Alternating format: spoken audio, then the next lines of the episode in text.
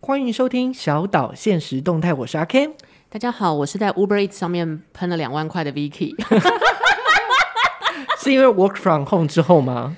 怎么说呢？Work from home 之后，我一点都提不起兴趣来下厨，反而猫起来吃遍 Uber Eats 上面所有东西。 我就在想到大家有那么喜欢下厨吗？因为我的心情就是，现在 Uber Eats 上面有疫情前很多没看过的餐厅，这时候大家猫起来狂吃一发啊。可是 Ken，你是属于下厨派还是订餐派？我是大概八分下厨，两分叫五百亿。就是主要你还是会自己下厨。对，是因为觉得有家的感觉，还是说就是希望同居人可以吃的健康、成就感这种？有的时候是你临时不知道吃什么。如果说你哦你没有一直在买的话，你不知道说啊我要吃什么，然后不常吃嘛。那你现在知道半夜四点还是叫到 Uber Eats 吗？ 我叫过。会有一些宵夜的店什么？好，这一题这一题或者这一个大主轴，其实要讲说 work from home 之后，我们的每一个人相处的状态都变了嘛，因为大家都要待在家里。对，然后我发现首当其冲的呢，就是刚开始同居试婚的情侣们，而且是二十四小时相处。因为有一很些久对同居试婚，你可能白天不用看到彼此，对但现在是大家二十四小时，你看我我看你哦。所以，我们这一集可以来讨论一下，试婚真的就跟试车一样好吗？还是迈向婚姻我们靠冲动？我觉得一定要试车，一定要先试过，不然到时候离婚怎么办 啊？那就离了啊！ 你看大 S 刚刚不是说不要讲这个 吗？想说还是想要带一下，不然你看什么爱？福原爱，福原爱就是结好，你会闪婚吗？我在你的人生规划里，哎、不对，闪婚不是规划，对，你可以接受闪婚这件事吗？如果我自己，我应该不会。为何？太没有安全感，就是很多事情一定是你闪婚之后会碰到的事情，但如果说你们又没有办法面对的话， 所以你不喜欢那种，比如说，呃，伴侣跟着你你一起在外面散步，然后走着走着就牵起你的手说：“走，去登记。蛮浪漫的。 有打到我，但是我会理智的跟他讲说，我们可以了吗？”可以 走，根据 Seven 是一样的语气这样子。但是你的犹豫的点是，你觉得凡事要有一个过程，对不对？对，而且我觉得结婚真的是除了自己之外，就是我们两人双方之外，还是两个家庭的事情。哦，的确也是有这一个逻辑。对啊，例如说我们见面才三次，说哎、我们结婚吧。我自己好像是可以接受闪婚这件事，我会把它视为一个挑战。但你闪婚是多久可以闪婚？就是我的闪婚有点像是，只要是不预期的我都可以。比如说我认识你三天，跟认识你三十年，对我来说是一样的前提，就觉得好像很有趣， 哎、你好危险哦！ 我就会走进户政事务所，走， 对，是签名哦，你是玩火的 Vicky 欸、就觉得好像是一个挑战，因为没生小孩，成本就低，但是你的挑战的概念是你有结束的一天。就离婚吧。然后就是大家身家钱啊、财产要分清楚哦。哎、但是想要结婚，我我只是想问一下，想要结婚的这个概念，不是我就是希望跟他长长久久吗？这个念头对我来说好像就结不了婚 了。对，就是好像要想很久，然后这辈子想来想去，最后你就不会做了。我自己是这么想啦。所以在这样的状况，好像是冲动型的这样子的感觉是比较好的哈。但是你觉得两个人在一起多久才可以结婚？你觉得？这一题其实我有想过、哎，我觉得有两个时段，一个时段大概是三年，一个时段是八年。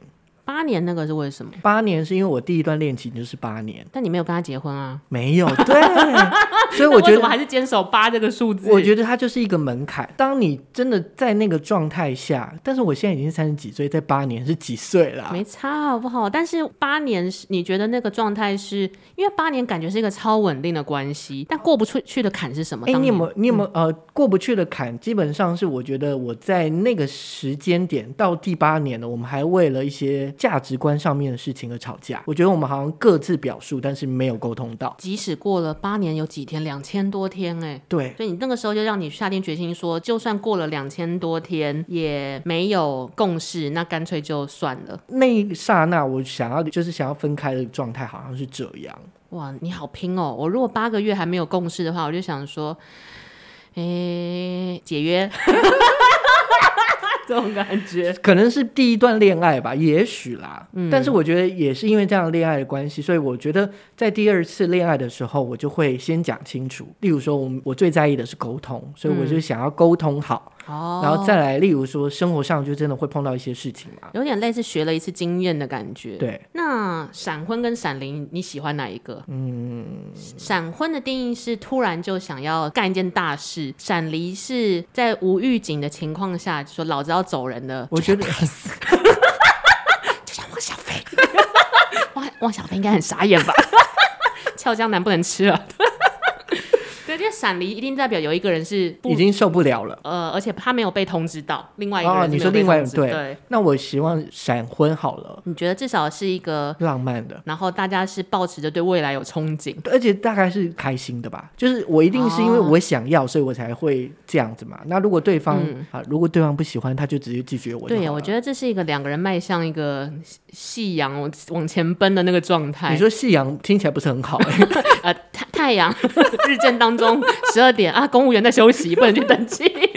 闪离真的是一个，一定有一个人会受伤啦。嗯我自己也是偏好闪婚，硬要选的话，我觉得闪婚是一件可爱的事。对，但我自己也是不是很善于跟人长期相处的人，在同一个空间里，我我是超级需要自己房间的人。其实我也是，然后我也觉得还蛮好玩的。就是我刚刚会说八年，你有看过那个《非诚勿扰二》吗？葛优的那个对，跟嗯舒淇，嗯然后他们在里面就是演说，那我们从八年开始交往，已经很稳定的嗯时候，那我们会产生怎么样的状态？那如果可以克服那样的状态，哦那我们就在一起吧。所以其实大家在迈入婚姻之前，应该都要同居试婚。这有一点像是曾经有一个算传说吗？情侣一定要去做一个长途旅行，而且是要在人生地不熟、语言也不通的地方。然后这样就比较知完完全全可以知道彼此在陌生的环境或者是在紧张的时候会有什么样的反人应。最真实的一面就从那边开始啦。对你就会发现你男朋友英文很 差。我最近就是因为 work from home 之后，大家生活形态就改变了嘛。对，然后我以我有个朋友，她是一个学妹，她其实是不抱怨的女生，可是她自从三级警戒之后，她几乎是三天传一次 line 给我，都在讲她男朋友的不好。其实算原本算是未婚夫，对已经订婚了。那他们其实是因为疫情的关系，这一次顺势在婚前来同居看看。哇，我觉得现在这个婚结不成嘞，真的大翻脸嘞。赶快就是分开他们的那个但你关就系没有会比较想好到说，他们其实前面也交往了五六年，哎、不止，他们交往快七八年呢，可是居然过不了同居这一关。但是这一关很重要，因为你接下来你就是要同居啊。我在想，是不是因为同居试婚，毕竟还是有有退路的感觉，因为我们不是结婚之后住在一起，对，结婚已经有有有公证了嘛？就结婚你短期内跑不掉嘛，你对势必得住在一起。同居试婚是当大家都有退路的时候，爱情坚不坚定就看这里了哦，嗯，这种感觉吗？当然，我们想要结婚这件事，一定是希望可以过到长长久久嘛。嗯，那试婚的目的就是为了让我们可以长长久 久。我在讲什么话啊、为了让大家都身体健康，可以好好相处下去，大家不会以离婚为目的的啦。是是，所以在这样状况之下呢，我在《天下》杂志上面有看到一篇文章啊，是讲什么？这篇文章它基本上就是讲说，结婚之后会碰到什么样就是吵架的状态。哇，那应该很多吧？对，那我们就来看看这些东西是不是可以当做试婚的一个依据。好的，请说。好，它有分成三个阶段，第一个阶段是新婚期，那基本上就是生活习惯，呃，例如说啊、呃牙膏没有盖好啊，卫生纸用什么牌子啊，那这的你确要很值得吵哎、真的因为我听我学妹说，就她都在抱怨那些真的是芝麻绿豆大的小屁事。然后有一点是她的未婚夫，呃，尿尿不掀盖子，没有，没有她讲一个很屁的事情，我想起来哦，抽面纸的时候习惯一次抽两张，我就说那关你屁事。 我说你有毛病是不是？她想抽三张就可以啊，她卫生纸她买了就好。她说我就是看不惯。真的会这样哎、何必呢？你自己如果遇到生活习惯不同的时候，你会忍耐，还是想办法矫正对方到你认为合适的样子？我会在一开始的时候提出来，但是他如果说真的没有办法改的话，就不管他了，然后你就自己去收尾。或者是说，那那你就用你自己的面子，我用我自己的面子。然后我就一直，因为我学妹平常是一个理智的人，我就想到这种屁事，你有什么好过不去？我觉得就是情绪的累积，因为当彼此发现原来我们是有这么多生活习惯不一样的地方的时候，他已经懒得再磨合了，所以这个男生只要做任何不依他的事情，他就会爆炸。哎、所以真的是在一起的第一天，我们就来同居看看。这好像这反而是一件有趣的事。对，因为你就少了那个，例如说五六年，你已经磨磨到一个状态之后，你才在同居，要面临第二个大嗯关卡就是了。重新再来一次的感然后觉。这个时候真的就绝望浪费生命。 好，新婚期的时候，我们最常遇到是生活习惯的不一样。对，还有再来就是为钱而吵，就是可能已经在快靠近同居或是要结婚之前，我觉得钱这件事真的蛮重要的哎、我自己秉持是各管各的、欸，可能对有一个共同的支出，比如说家庭支出固定水电瓦斯什么的，一万，那你五千我五千每个月，哇之，类你的你已经就是要结，你已经结婚了，那就是就是就你当就算你是跟朋友同居也是一样。对要么就是平分，要么就是假设如果薪水收入真的很悬殊，比如说他一个月赚一百万，然后你赚一万，那可能就是四六分或九一分，哦，就是这种有一感个觉比例的。啊对对对，有的时候出去玩的时候，或者是去吃东西的时候，那 A A 制吗？如果是你，我可能会用一餐来算，嗯比哦，如就是说、这一餐你，下一餐我。对，我们曾经试过这个嗯状况，后来我就是买了一个小绿包包，就是我们例如说一个月就放三千块在里面，像公款制一样。对，然后你就哦拿出来。我觉得这个方向还不错，就是。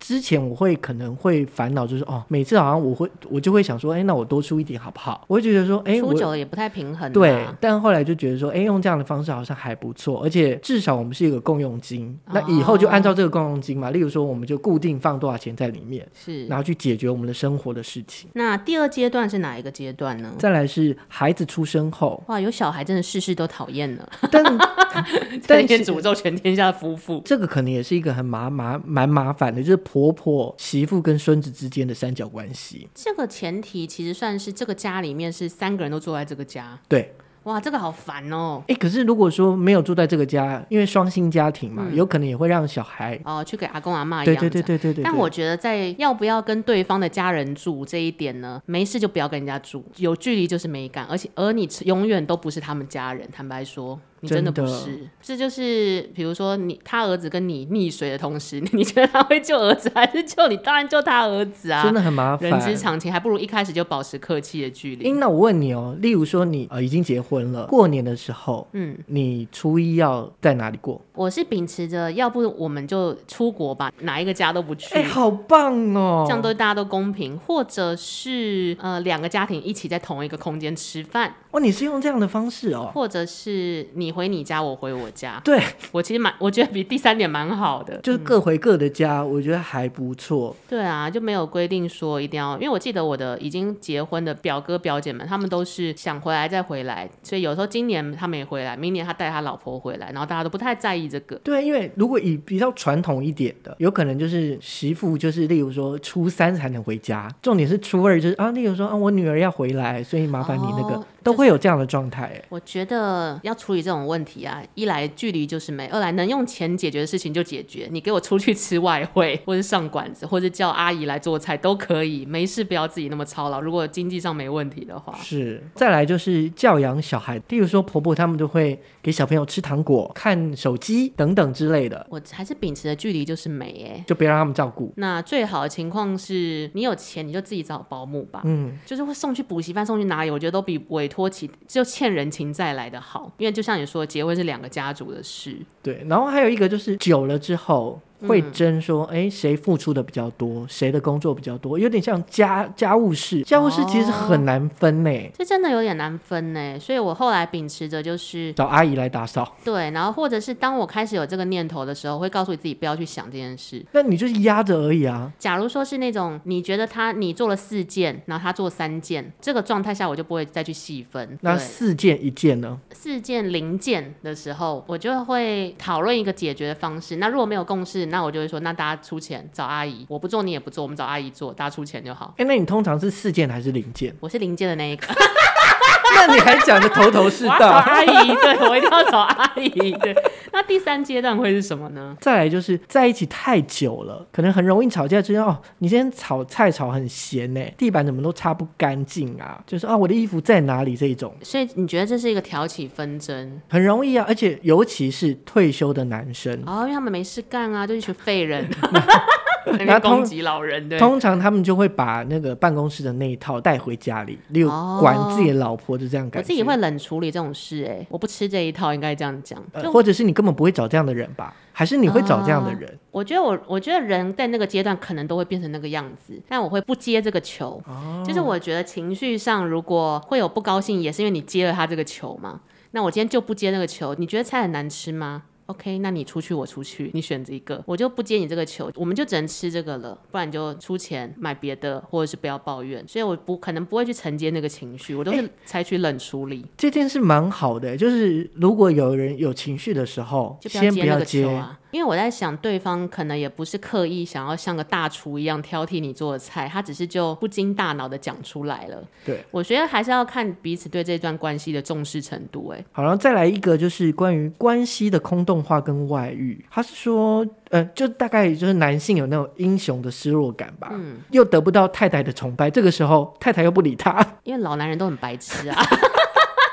所以我觉得这这个时候要找彼此熟龄的兴趣很重要。可是例如说你不不接他的球，嗯，外面有女人接他的球怎么办？那我要接他的钱包， 有一好没两好这样子。呃，我觉得到了那个年纪，你都已经同居或是已经相处这么久了，每一个人都要对自己负责，然后你自己也要对自己的负责，你的情绪不能一直受对方的影响，这种感觉。所以某种程度，六十岁你想要离婚也可以离吗？就是那个时候你自己想想看，你六十岁的时候，我觉得我随时随地想离，我就会离耶。然后我，但我会先确保我的维生机制什么的，经济啊、情绪状况什么的。就是离婚不会因为年龄这件事而改变，对，想说同居试婚其实就是要降低风险嘛。对，可是那个真正的风险，或许不是形式上的风险，比如说钱怎么分，或者是生活习惯怎么相处，而是精神上的风险要准备好。例如。就是我要跟这个人结婚了，所以我要先精神上要做好准备是，我们可能会有三到六年的磨合期，我要有这个精神准备，而不是有那种呃实质的准备。实质准备是好，把他训练成生活习惯跟我一模一样的人，我觉得这好像不是重点。其实形式上的东西，无论是生活或是公共财、钱包，或者是家人相处，都可以调整。对，可是如果精神准备一致的话，什么难关都过得了。如果精神准备从来都没有在一个频率上的话，三十岁、四十岁、五十岁到八一百岁，我觉得都会有新的问题出来。真的，哎，那你会签离婚呃，不是婚前协议书 吗？ 是不是觉得我每一段婚姻都是以离婚为前提？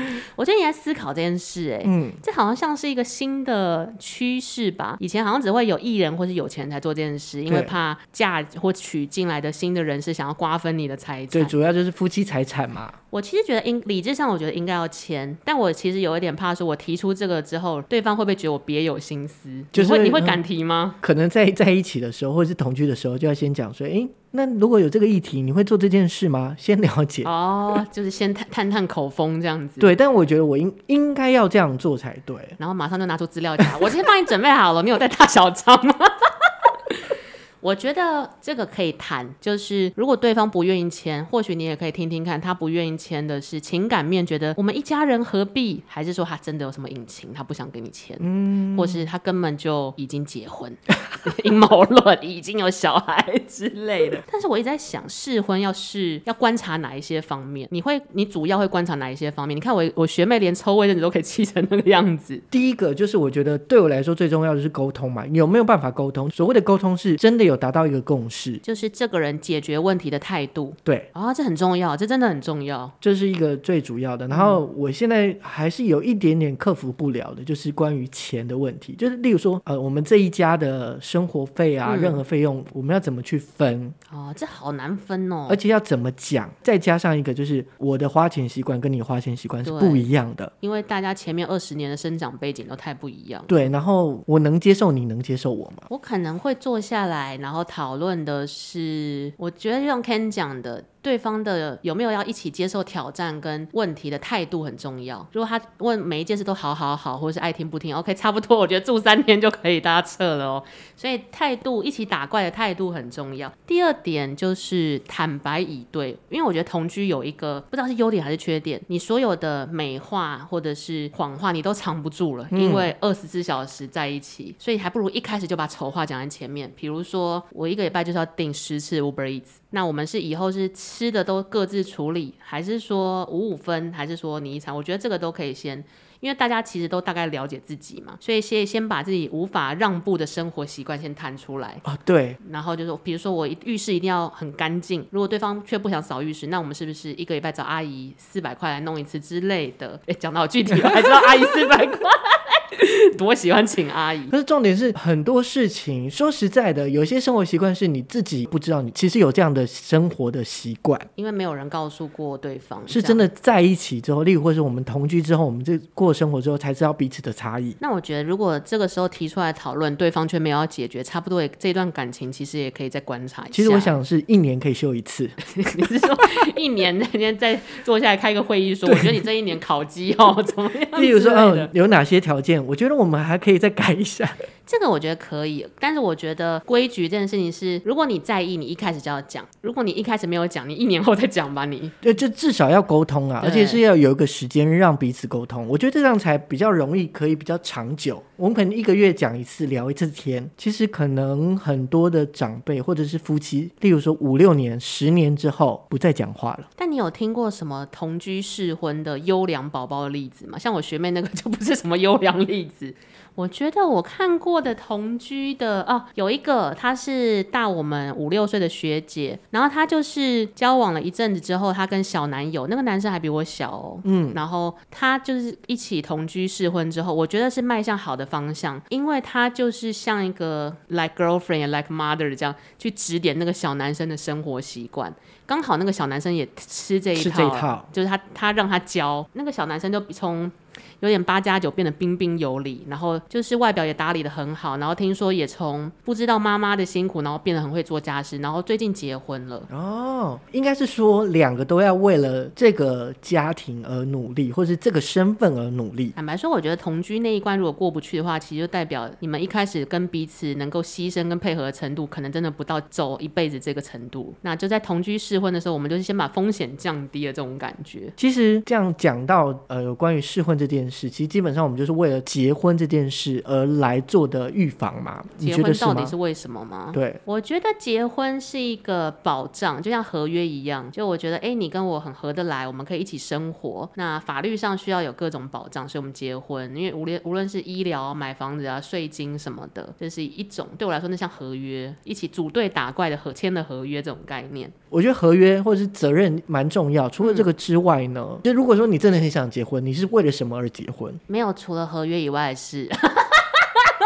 因为如果觉得可以跟这个人长期恋爱，我随时都可以跟这个人长期恋爱啊。会进阶到结婚登记那一步是，应该说要决定要长期生活的时候，那你要处理一些行政上面的，比如说像刚刚讲的法律啊，然后医疗啊、税金，那这个时候就去盖个章比较方便。嗯，但我觉得那个跟要不要跟这个人恋爱是两个部分讨论啊，就我自己而言。就当然第一部分是我们真的是希望在一起，然后就像你说的组队组队打怪嗯之外，再来是为了这件事情，所以我们做了一个保证。啊，我很怕有一种人，嗯嗯，就是有一些新娘不知道都是有婚前忧郁症还干嘛，然后他们会常常在抱怨说我自己不应该答应结这个婚或什么的，然后我每次听这些人在抱怨的时候，我就说啊，那就不要结啊。对干嘛答应他？对就是你怎么会选择了一个你那么不喜欢的选择？然后他们都会讲一个我听起来就火冒三丈。他说：“哦，因为已经交往很久，已经人生不想要再费成本去找下一个新的伴侣什么。”我想洗被公司啊小，我这没有办法接受哎。Kenny 可以吗？我当然不行啊，所以其实其实我们这一集就告诉大家，就是不管怎么样，嗯没事，你不要结婚。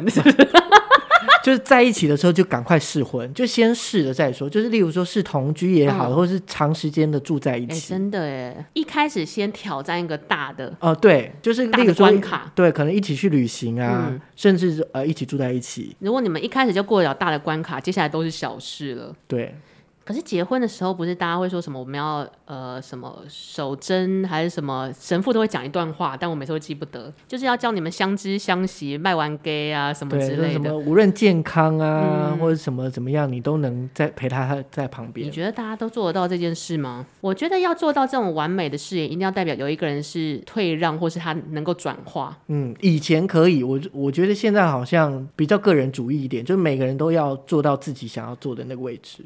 就是结婚誓言，毕竟我觉得是一个参考。那两个人怎么相处又是一回事。我有看过有一对夫妻是，她老公会无论是在同居阶段哦、试婚阶段、交往阶段，到真正迈入婚姻的时候，她老公三不五时就会去喝茶吃鱼， 哦，当做一个周末消遣一样。然后我就问那个大姐说：“你你为什么可以接受？”